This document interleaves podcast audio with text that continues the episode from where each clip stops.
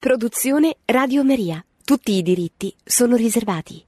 Cari amiche cari amici, buonasera. Continuerò anche questo martedì a parlare delle catechesi che il Santo Padre sta dedicando al tema del discernimento. Il tema di questa catechesi riguarda conoscere se stessi dopo che eh, martedì scorso avevamo visto il tema della, della preghiera, del come pregare, questa sera vedremo come la, la, conoscenza di se stessi sia una delle precondizioni necessarie per ben pregare e per quindi ben fare discernimento.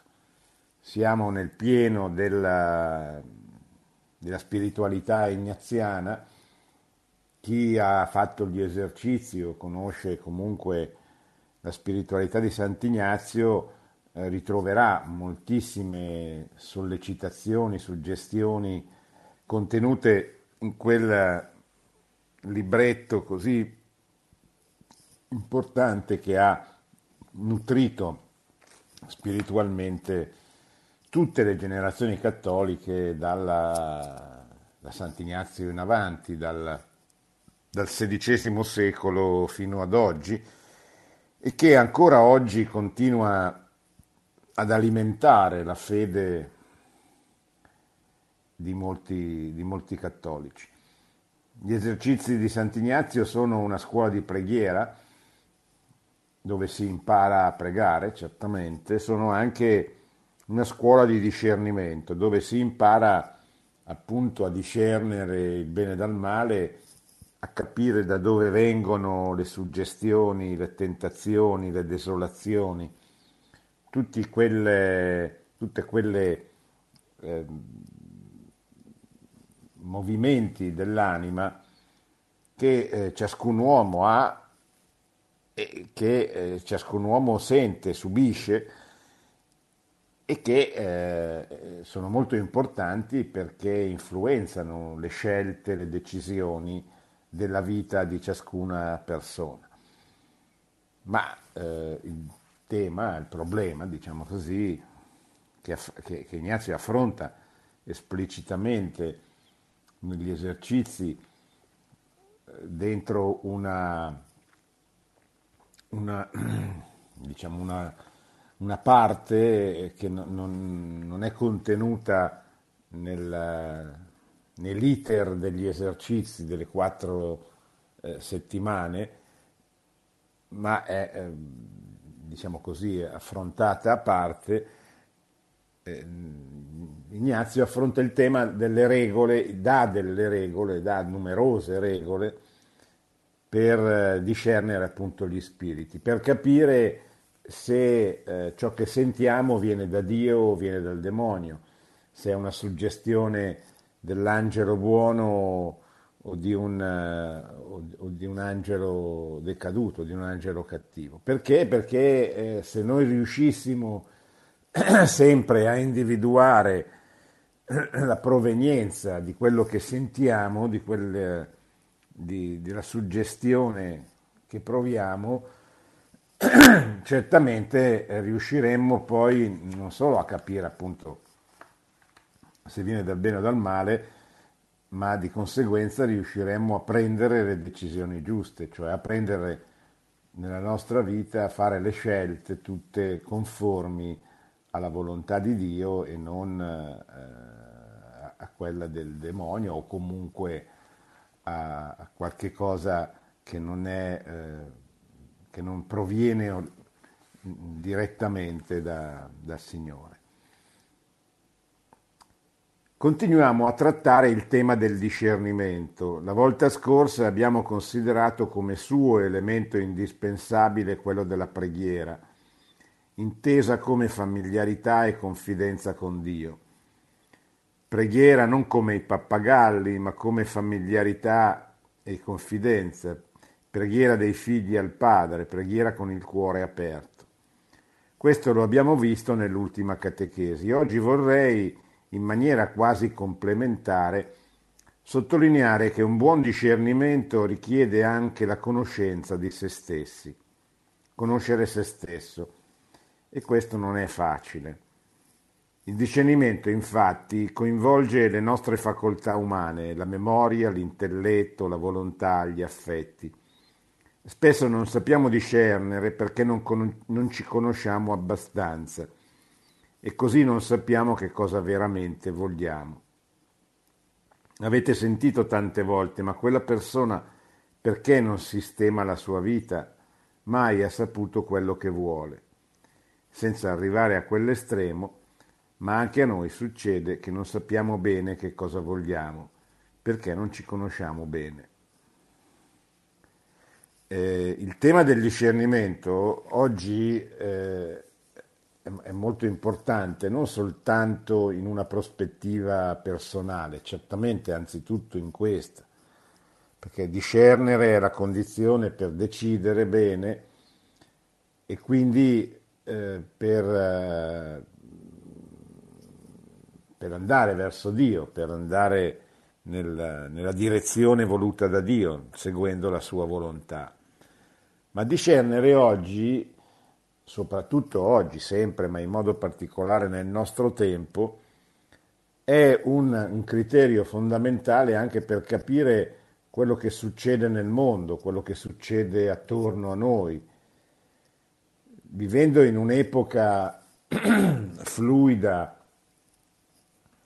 confusa, di grandissima confusione, dove il bene e il male sono mischiati più che in ogni altra epoca della storia, dove non ci sono, come era per esempio all'epoca delle ideologie, delle ideologie immediatamente evidenti nella loro malvagità. Eh, o meglio, avvengono nel mondo tante contrapposizioni, guerre, eh, odi e non si riesce immediatamente, facilmente a capire eh, chi è eh, che ha ragione e chi ha torto, chi subisce e chi aggredisce, chi è buono e chi è cattivo. Ecco, non c'è questa evidenza, così come invece c'era con maggiore, diciamo così, possibilità, con minore possibilità di sbagliarsi in un'altra epoca eh, che era dominata dal, così, per esempio, negli anni successivi alla seconda guerra mondiale, un'epoca dominata dalla dall'evidente tentativo dell'ideologia comunista di conquistare il mondo. E quindi tutto ciò che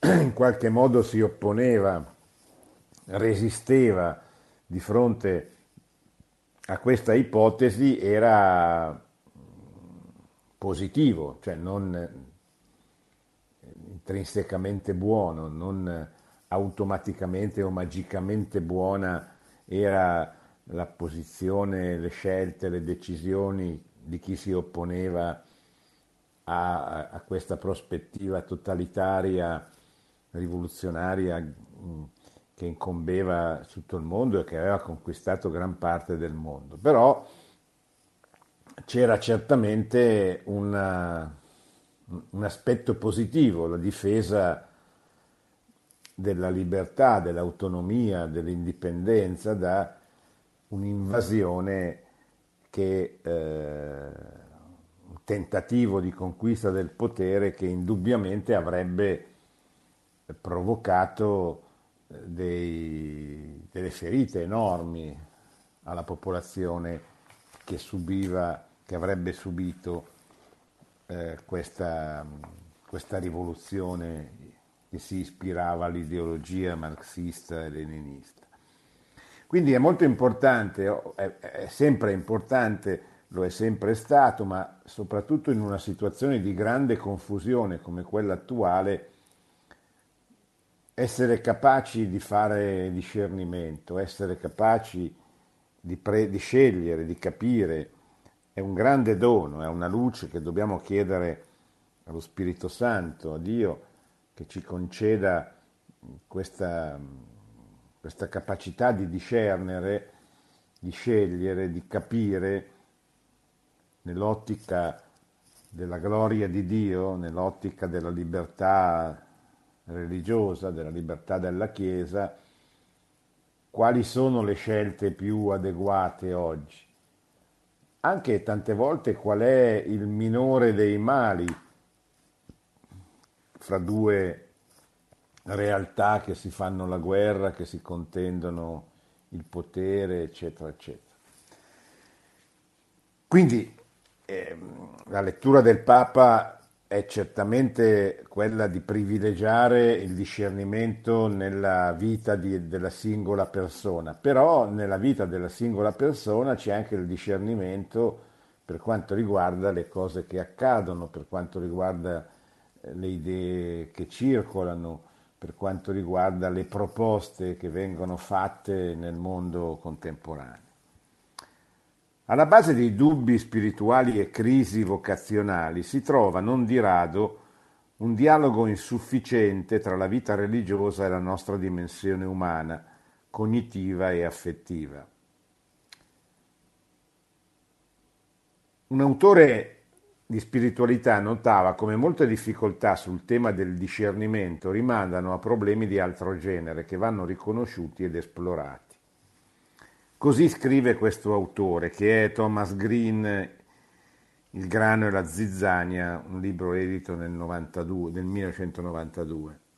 Sono giunto alla convinzione che l'ostacolo più grande al vero discernimento e ad una vera crescita nella preghiera non è la natura intangibile di Dio, ma il fatto che non conosciamo sufficientemente noi stessi e non vogliamo nemmeno conoscerci per come siamo veramente.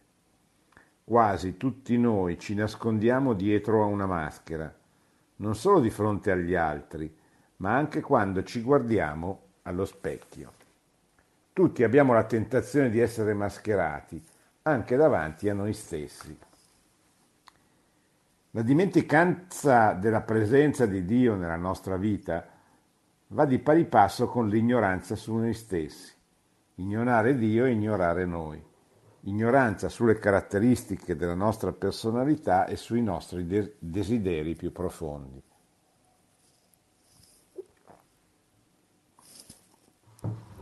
Il tema della presenza di Dio è forse il tema più, comunque insomma, è uno dei temi più analizzati, più affrontati dai maestri della preghiera, della vita cristiana, della spiritualità cristiana.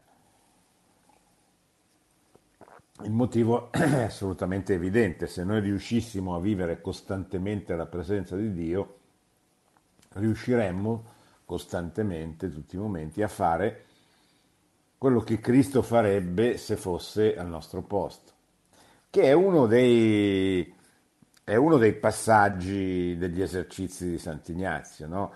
eh, quando lui dice che dovete prendere una decisione allora, c- come fare a scegliere fra due proposte o fra due situazioni? E una delle suggestioni che Ignazio propone è quella di dire cosa, conf- cosa farebbe Cristo se fosse al tuo posto? Oppure che cosa suggeriresti al tuo miglior amico? come comportamento, come scelta, decisione da prendere in, in, in questa situazione o di fronte alla, alla domanda che ti viene rivolta. Oppure ancora consiglia cosa avresti voluto fare se ti trovassi in punto di morte. Ecco, sono tutte delle modalità, diciamo così, che Ignazio ci propone, propone all'esercitante, che evidentemente non, non comportano una scelta automaticamente, magicamente giusta, però se noi eh, rispondiamo veramente a queste domande, diciamo che ci aiutano a fare un discernimento secondo la volontà di Dio, indubbiamente ci aiutano a fare un discernimento secondo la volontà di Dio.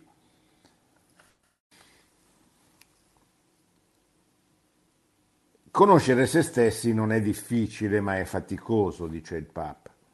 Implica un paziente lavoro di scavo interiore.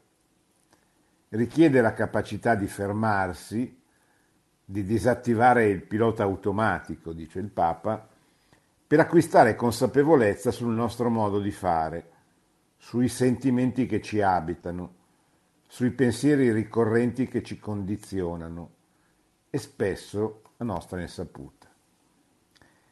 Richiede anche di distinguere fra le emozioni e le facoltà spirituali.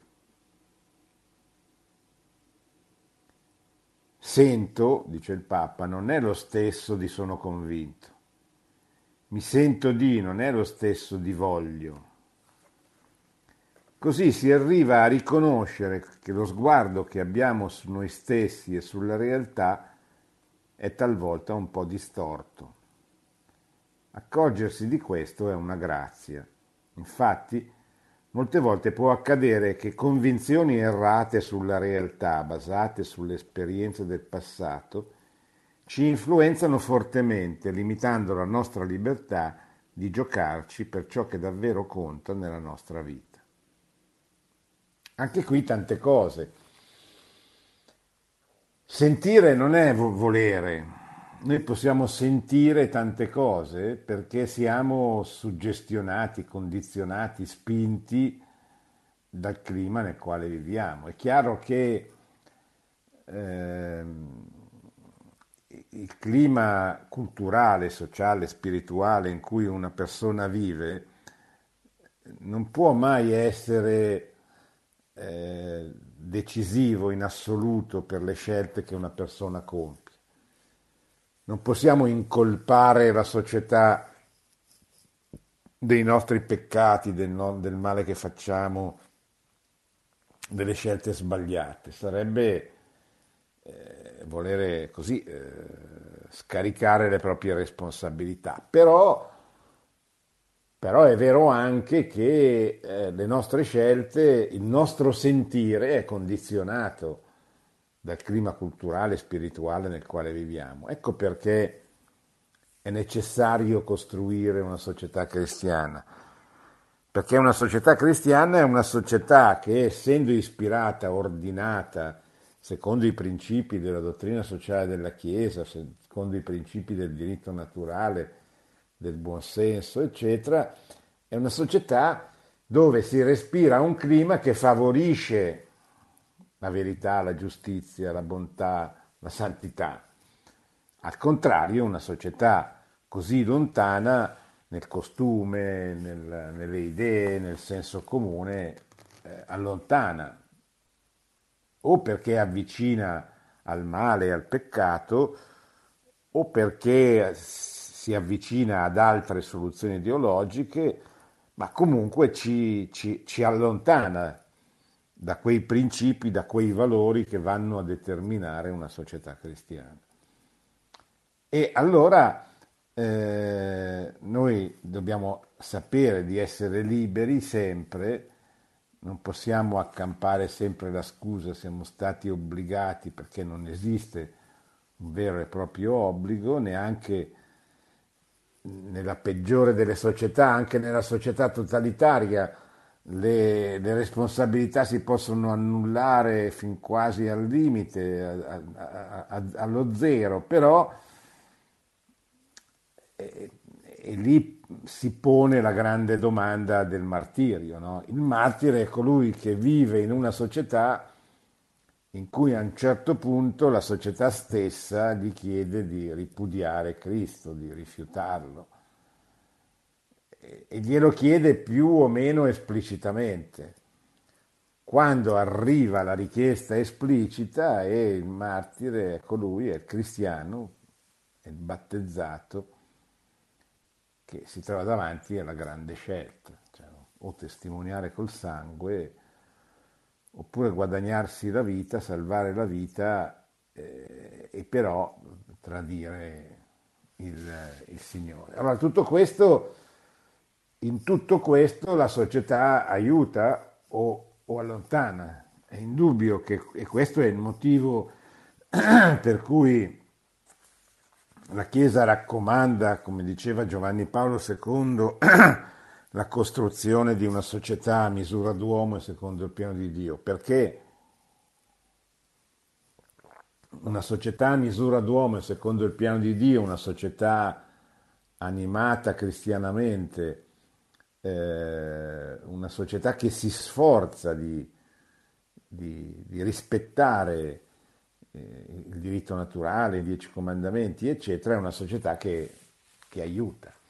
Allora, il, ehm, il discernimento per il bene è più facile in una società dove si sentono certe cose, dove si, si percepisce un'atmosfera che favorisce il bene e eh, diciamo così mette in guardia dal, dal male.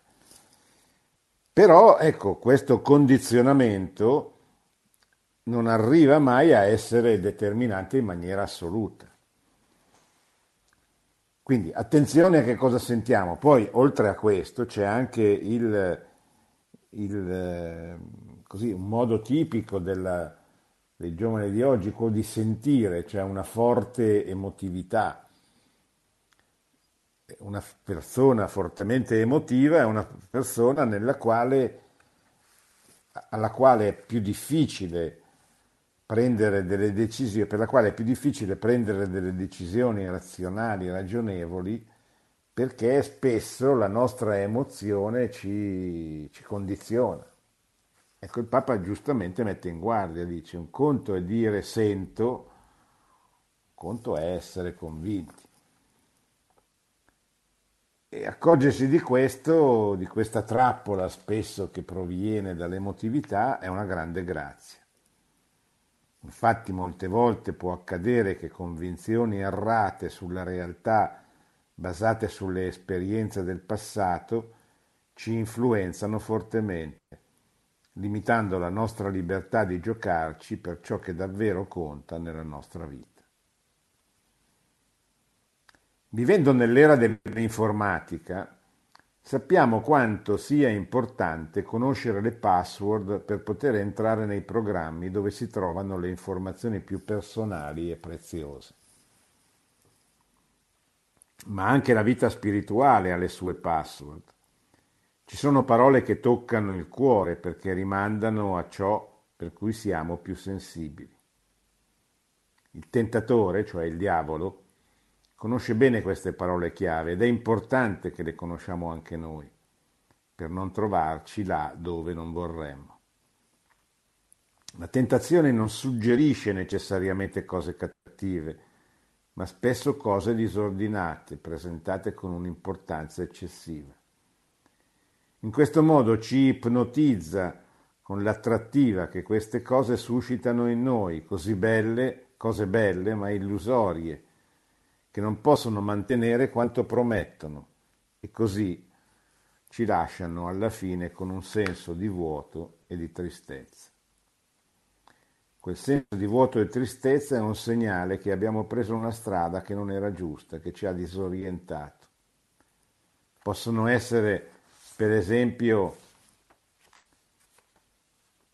il titolo di studio, la carriera, le relazioni, tutte cose in sé lodevoli, ma verso le quali, se non siamo liberi, rischiamo di nutrire aspettative irreali, come ad esempio la conferma del nostro valore. Tu, per esempio, quando pensi a uno studio che stai facendo, lo pensi soltanto per promuovere te stesso, per il tuo interesse o anche per servire la comunità. Lì si può vedere qual è l'intenzione di ognuno di noi. Da questo fraintendimento derivano spesso le sofferenze più grandi, perché nessuna di quelle cose può essere la garanzia della nostra dignità. Ebbene, come con una suggestione che aiuta a capire, il Papa dice, beh, per, oggi per entrare dentro un certo programma ci vuole una password, per entrare dentro noi stessi ci vuole una password, ci vuole eh, perché soltanto conoscendo veramente se stessi eh, si possono prendere le, le decisioni giuste. E eh, Santo Padre fa, fa, tanti esempi, eh, dice una cosa in particolare che ci deve, che dobbiamo tenere presente, eh, la tristezza. Eh, gli autori della vita spirituale dicono che quando un'anima è triste vuol dire che il demonio le sta girando intorno e la sta lavorando anche in profondità. La tristezza non viene mai da Dio, la tristezza viene sempre dal diavolo, viene dal peccato, viene dalle nostre mancanze. Ma dobbiamo stare molto attenti quando dobbiamo prendere delle decisioni dobbiamo decidere che cosa fare, di non lasciarci avviluppare dal sentimento della tristezza, perché la tristezza spesso fa fare dei gesti sbagliati o violenti o, sproporzionati o irragionevoli, no? perché la, la, la tristezza ci, ci nasconde la realtà ci spinge a vederla in un certo modo o nel suo contrario. Quindi stiamo molto attenti a non prendere mai, dice Sant'Ignazio sempre negli esercizi, non prendete mai nessuna decisione mentre siete sotto gli effetti della tristezza, della lotta, della contrapposizione, cioè sotto mm, una prospettiva eh, negativa. Mentre invece quando siete consolati, anche qui state attenti, cioè quando sentite la presenza di Dio, capite che, che Dio è vicino a voi, però ecco non prendete mai delle decisioni definitive quando siete in questo momento di grande fervore, eccetera.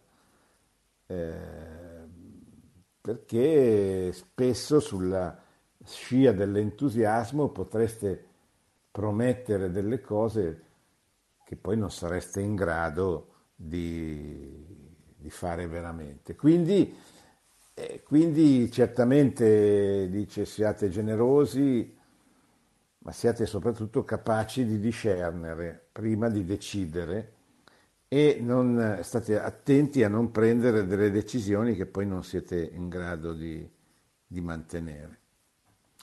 Per questo, cari fratelli e sorelle, è importante conoscersi, è importante conoscere le password del nostro cuore, ciò a cui siamo più sensibili, per proteggerci da chi si presenta con parole suadenti per manipolarci, ma anche per riconoscere ciò che è davvero importante per noi, distinguendo dalle mode del momento o da slogan appariscenti e superficiali. Tante volte quello che si dice in un programma in televisione, in qualche pubblicità che si fa, ci tocca il cuore e ci fa andare da quella parte senza libertà. State attenti a quello, dice il Papa. Sono libero o mi lascio andare ai sentimenti del momento o alle provocazioni del momento.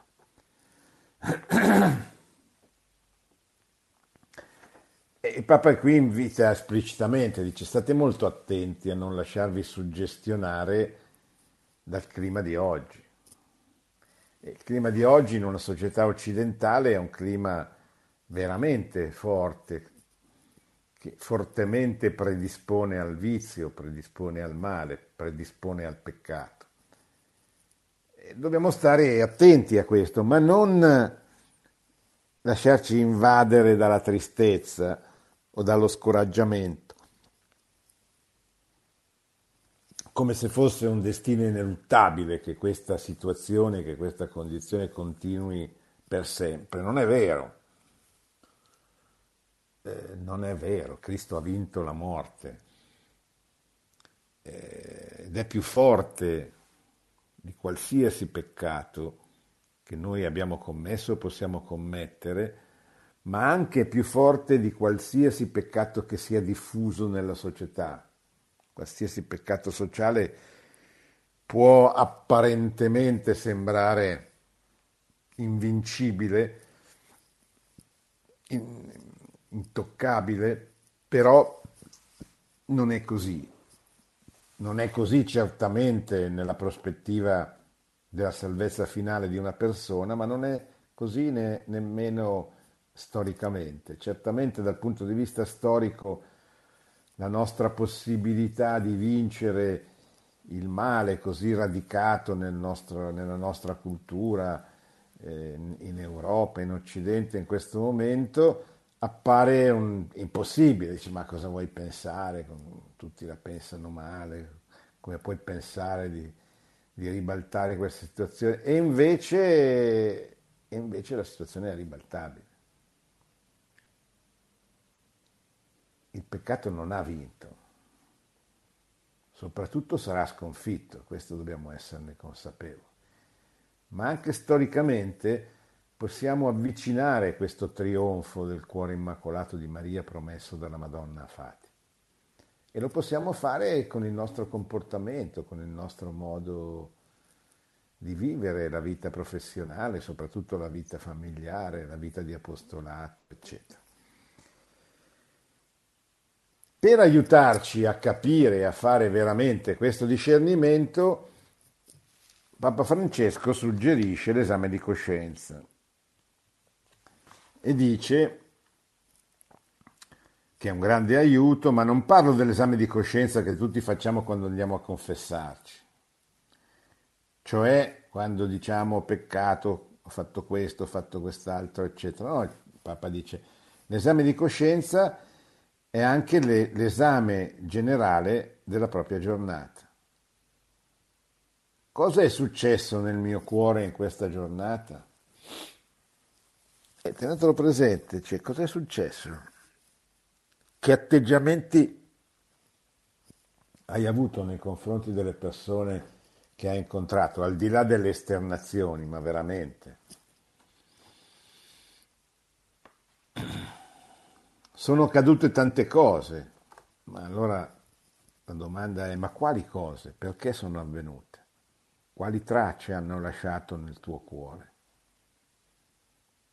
Fare l'esame di coscienza, che è la buona abitudine a rileggere con calma quello che capita nella nostra giornata, imparando a notare, a notare nelle valutazioni e nelle scelte ciò a cui diamo più importanza, cosa cerchiamo e perché, e cosa alla fine abbiamo trovato. Soprattutto imparando a riconoscere che cosa sazia il mio cuore, perché solo il Signore può darci la conferma di quanto valiamo. Ce lo dice ogni giorno dalla croce. È morto per noi, per mostrarci quanto siamo preziosi ai suoi occhi. Ecco, quando siamo in difficoltà, eh, quando viviamo nel buio, tenete presente che qualsiasi cristiano subisce questa tentazione. No? Santa Teresa, Madre Teresa di Calcutta ci ha ricordato che visse praticamente tutta la propria vita o quasi da quando fece certe scelte nella, nella certezza di non sentire minimamente la presenza di Dio di non sentire il suo amore, la sua presenza, la sua carezza, la sua, la sua fedeltà. Questo noi lo sperimentiamo molto facilmente quando per esempio vediamo qualcuno, magari qualche giovane, così pregare, impegnarsi, fare del bene, eccetera. È chiaro che eh, sentiamo, percepiamo che eh, quella persona o noi facendo cose simili siamo sulla strada giusta. Oppure eh, percepiamo che dentro il nostro cuore si è manifestato rancore, cattiverie, odio, addirittura magari tante volte può succedere.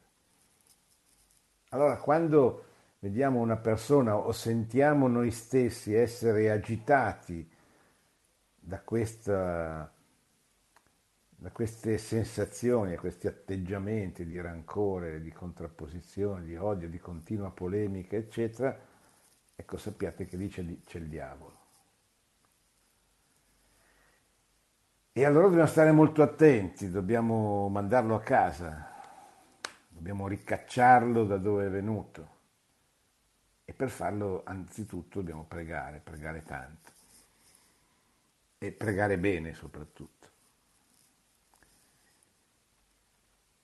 L'esame di coscienza aiuta tanto perché così vediamo che il nostro cuore non è una strada dove passa di tutto e noi non sappiamo. No, vedere che cosa è successo oggi, cosa è passato nel mio cuore oggi, che cosa mi ha fatto reagire, che cosa mi ha fatto essere così triste cosa mi ha fatto gioioso, cosa è stato brutto e se ho fatto del male agli altri. Si tratta di vedere il percorso dei sentimenti, conclude il Papa, delle, astrazio- delle attrazioni nel mio cuore durante la giornata. Non dimenticatevi. L'altro giorno abbiamo parlato della preghiera, oggi abbiamo parlato della conoscenza di se stessi. Così si conclude, non, non, non prima però del, dell'avere il Papa ricordato di pregare per la pace, di pregare per la martoriata ucraina e di chiedere il dono della fine della guerra. A questo proposito, anche per evitare confusioni che si stanno già annunciando, eh, vorrei ricordare eh, l'importanza di perseguire con la preghiera, con la diplomazia, la, la, pace, ma la pace è una cosa seria, non è il pacifismo che è un'ideologia a senso unico. Uno potrebbe dire ma dove sono tutti i pacifisti? Perché non sono ancora scesi in piazza? Scenderanno, ma non basta. E non basta perché Soprattutto bisogna ricordare che il dovere di ricercare la pace passa attraverso quello che ciascuno di noi può fare. Noi non possiamo intervenire, imporre i negoziati, trovare la soluzione politica, tecnica più adeguata, eccetera. Eh, noi possiamo pregare e possiamo anche aiutare la gente a capire che cosa è successo e che cosa sta succedendo, per esempio eh, in Iran dopo la rivoluzione del 1979 che ha portato al potere i fondamentalisti islamici, o per esempio in tante altre parti del mondo, la nostra nazione compresa, c'è stato un passaggio elettorale importante negli ultimi giorni, eh, bisogna, bisogna dargli una spiegazione perché è successo questo. E così, a maggior ragione, per la guerra tra l'Ucraina e la Russia oppure per la situazione di Taiwan, l'isola davanti alla Cina, che ogni tanto la Cina minaccia di, di, di, di abbattere, di estirpare, eccetera. Allora, nella, nella fattispecie il Papa invita a pregare per la martoriata ucraina perché nessuno dimentichi che c'è una nazione che ha aggredito un'altra nazione e che c'è un popolo che si sta difendendo con grande eroismo, perché gli ucraini stanno dimostrando di volere veramente bene alla loro patria, perché hanno portato molti le famiglie a, a, al di là del confine dove possono essere più sicure, ma sono tornati a difendere la loro patria, a difendere la loro terra. E questo è un, un grande segno di generosità. Quindi non possiamo dire a questo popolo che combatte eroicamente di smettere di farlo, perché se ha fermato l'avanzata dell'esercito russo è perché il, molte decine di migliaia di persone hanno avuto il coraggio di mettere a disposizione la propria vita per, per la libertà, per l'indipendenza del proprio paese. Però eh, la, la, la, la pace non deve mai essere perseguita senza la verità e senza la giustizia, però bisogna anche che che dall'altra parte, cioè che chi ha, ragio- che ha del, ragione o comunque delle ragioni si ricordi che esiste un bene superiore anche a queste ragioni. Cioè mi, mi spiego, non è perché io eh, sono stato invaso, ho ragione, eh, che allora è lecito uccidere tutte le persone che sospetto possano essere diverse dal, da me, cioè possono, essere, possono combattere per una causa diversa dalla mia. Ecco, dobbiamo sempre ricordare che la preghiera che è fondamentale non ci può allontanare dalla verità e la verità la dobbiamo cercare lo dobbiamo cercare con, con, pazienza, soprattutto nelle situazioni complesse, ma la dobbiamo cercare. Dobbiamo fare questo sforzo di entrare dentro anche questo conflitto e in generale di fronte a tutti i conflitti, anche per far vedere che i cattolici non sono estranei ai problemi loro, del loro tempo, ma cercano con tutte le loro limitate capacità di dare delle risposte. Le risposte non devono essere ambigue. Spesso sento dire ma sì, è giusto che si difendano, eh, se è giusto che si difendano bisogna aiutarli a difendersi. Poi bisogna anche aiutarli a capire che la mancanza del perdono può produrre una guerra ancora peggiore di quella che si sta combattendo che le guerre, anche le guerre civili, si devono risolvere col perdono. E il perdono è un atteggiamento del cuore che è disposto a rinunciare di chiedere anche la giustizia in certi casi a fronte di determinati comportamenti. La pace, la pace è un bene grande, non eh, mettiamola sul, sullo stesso piano del della cosiddetta ideologia eh, pacifista. Quindi, tornando a noi, impariamo a discernere, impariamo anche con grande pazienza, con grande umiltà, a discernere, a capire, insomma, come stanno le cose relativamente a ciò che ci sta intorno, alle situazioni che avvengono e a dare il nostro giudizio di cristiani, di cattolici, liberamente, pubblicamente, con eh, la volontà di, di migliorare eh, la nostra situazione, di sanare le ferite che ci sono nella nostra situazione. Adesso mi fermo per rispondere alle vostre domande.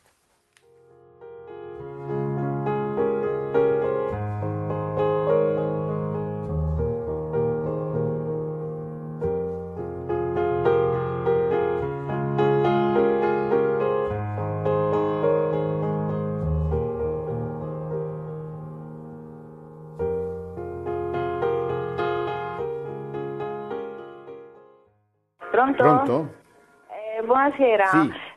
Senta, Buonasera. io è la prima volta che telefono e mi sono ritrovata mentre faccio la cucina a sentire le ultime sue parole, eh, quasi diciamo l'ultima parte, per cui non vorrei essere, andare fuori tema, però la parola che, cioè, che lei eh, ha espresso eh, che mi ha fatto veramente un po' forse quasi esultare, no? ehm, è quella in cui lei dice che la rabbia, la rabbia ehm, può creare tanti disagi, no?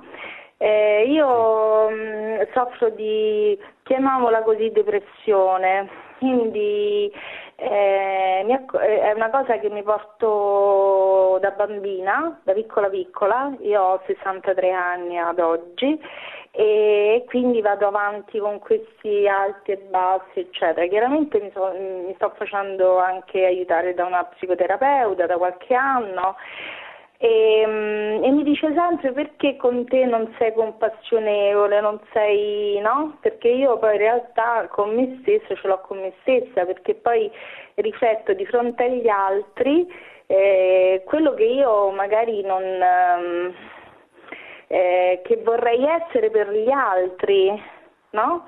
Eh, quindi non, non, so se io vado un po' fuori tema, questo mi perdoni.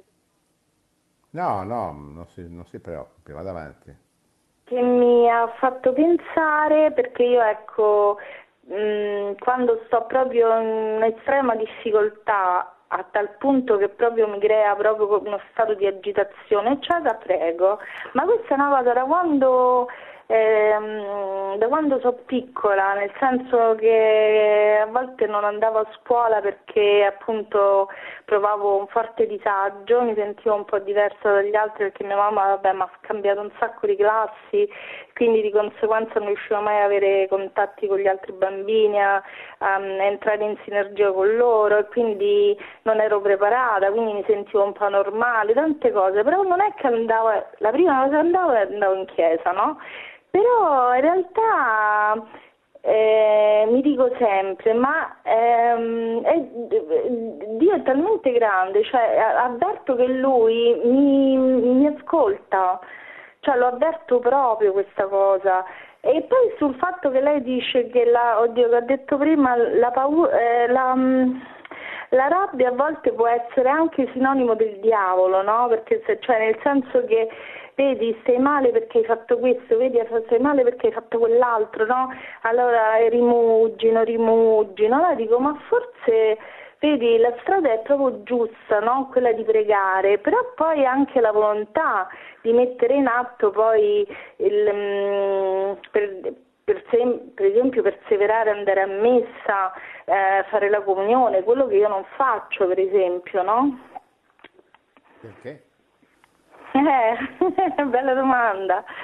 Perché mm, sono pigra, perché appunto forse ho anche un autolesionismo nei miei confronti, voglio stare anche male probabilmente, non lo so, so solo che eh, faccio la comunione molto raramente, a ridosso quasi delle feste, quelle Natale, Pasqua, eccetera, e raramente mi, eh, mi confesso sono quelle confessioni che ahimè è proprio quando provo tanto disagio, tanto dolore dentro di me, no? Eh, ma credo che questo sia il, il rimedio principale per la sua condizione, anche perché gli alti e bassi sono, eh, possono essere una predisposizione naturale cioè ci possono essere delle condizioni legate a, alla sua situazione a, psicologica, fisica, eccetera. Eh, però sicuramente una cosa che influisce negativamente è questo alto alti e bassi, sono gli alti e bassi della vita spirituale. Perché se già siamo predisposti a alle piramidi e poi a, salire e scendere, se poi eh, nella nostra vita spirituale scendi, saliamo e scendiamo con, mettendoci del, del, nostro, mettendoci proprio facendo, facendolo apposta, diciamo così, è chiaro che a, incrementiamo questo, questo, disagio, questo nostro modo di, di, di disordinato di affrontare la realtà. Quindi direi che questo è, la prima, è il primo rimedio che dovrebbe prevedere, cioè la preghiera deve essere costante, quotidiana, regolare eh, e questo vedrà che l'aiuterà tantissimo dal punto di vista dell'equilibrio, eh, dell'equilibrio psicologico, eccetera. Quindi non, eh,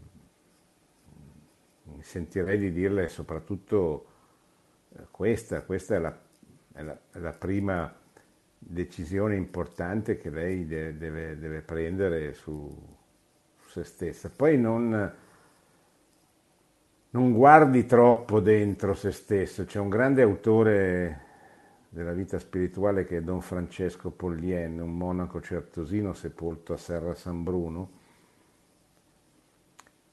che invita a fare l'esame di coscienza così, cioè proprio con una domanda secca, guardati dentro e, di, e rispondi alla domanda dove stai andando,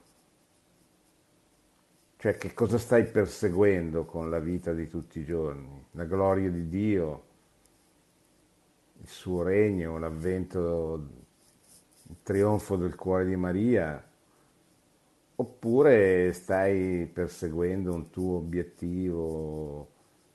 Ecco, questo è l'esame di coscienza principale, cioè sto andando nella strada giusta sì o no, e questo lo capiamo subito.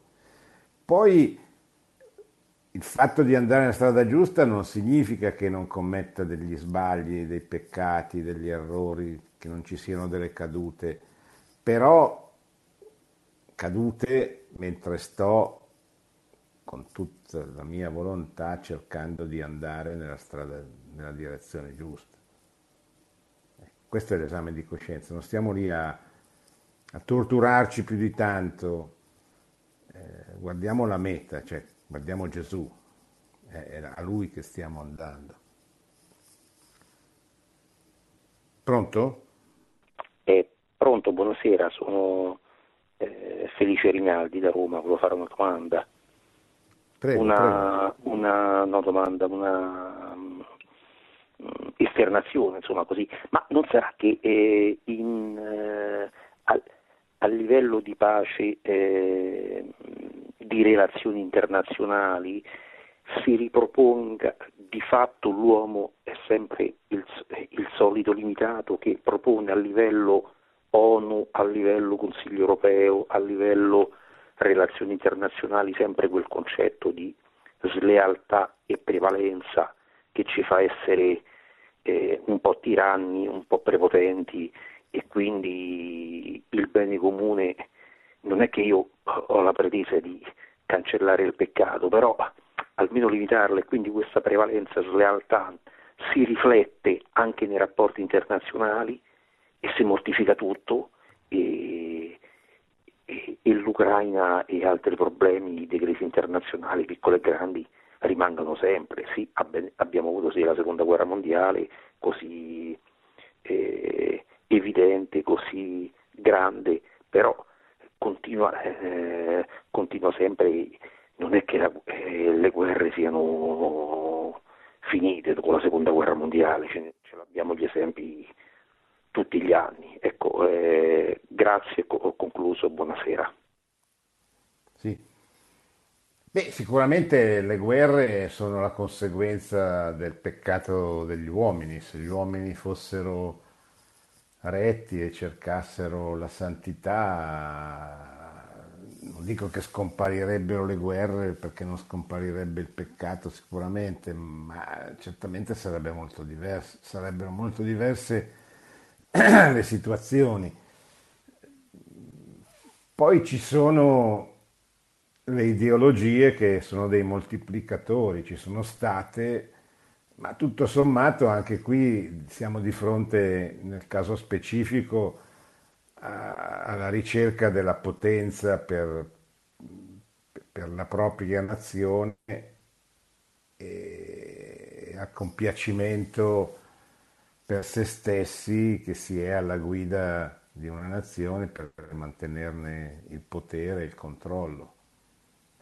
Eh, se ci fosse un minimo di equilibrio e di un esame di coscienza, chi ha invaso l'Ucraina si chiederebbe, ammesso che posso avere subito dei torti, che posso credere di avere delle ragioni, qual è la proporzione con 62.000 soldati di, di, di pochi anni uccisi tra, tra, il mio esercito più le altre decine di migliaia uccisi nell'altro esercito, più gli 8 milioni o 10 milioni di sfollati, eccetera. Qual è la proporzione? Cioè per eh, rispondere a dei torti ho ucciso qualche decina di migliaia di persone, ho fatto uccidere per ottenere che cosa? Il disastro e il rischio che possa scoppiare una guerra che coinvolga tutte le nazioni del mondo. E questa è una domanda che uno che si fa l'esame di coscienza dovrebbe farsi, eppure non se l'è fatta. E qui quando poi si innesta il meccanismo dell'odio, eh, l'odio è terribile, il rancore è terribile perché ti domina, cioè tu vivi per odiare, per eh, ottenere dei risultati spinto dall'odio che ti ani. E questa è una situazione che poi non finisce, si trasmette di generazione in generazione. Questo sarà un odio fra ucraini e, tu, e russi che si protrarrà per decenni, decenni e decenni. Già non non era poco presente, ma adesso ed è un meccanismo dal quale è difficilissimo liberarsi. Proprio per questo bisogna stare molto attenti, discernere, discernere dice, ma, do, ma, da dove mi viene questo, questo spirito, questa tentazione, questa idea? Mi viene dal desiderio della pace, dell'ordine, della, della verità oppure viene dal rancore, dall'odio, anche ovviamente con, con, con qualche ragione, eh, perché non c'è mai, non c'è il male assoluto nella storia, di assoluto c'è solo Dio. Bene, grazie, concludiamo anche questa sera, stiamo facendo il discernimento, le catechesi sul discernimento di Papa Francesco, abbiamo visto come conoscere se stessi anche attraverso l'esame di coscienza sia una delle modalità fondamentali per pregare, per stare alla presenza di Dio, per stare in comunione con Dio. Buona settimana, alla prossima. Produzione Radio Maria. Tutti i diritti sono riservati.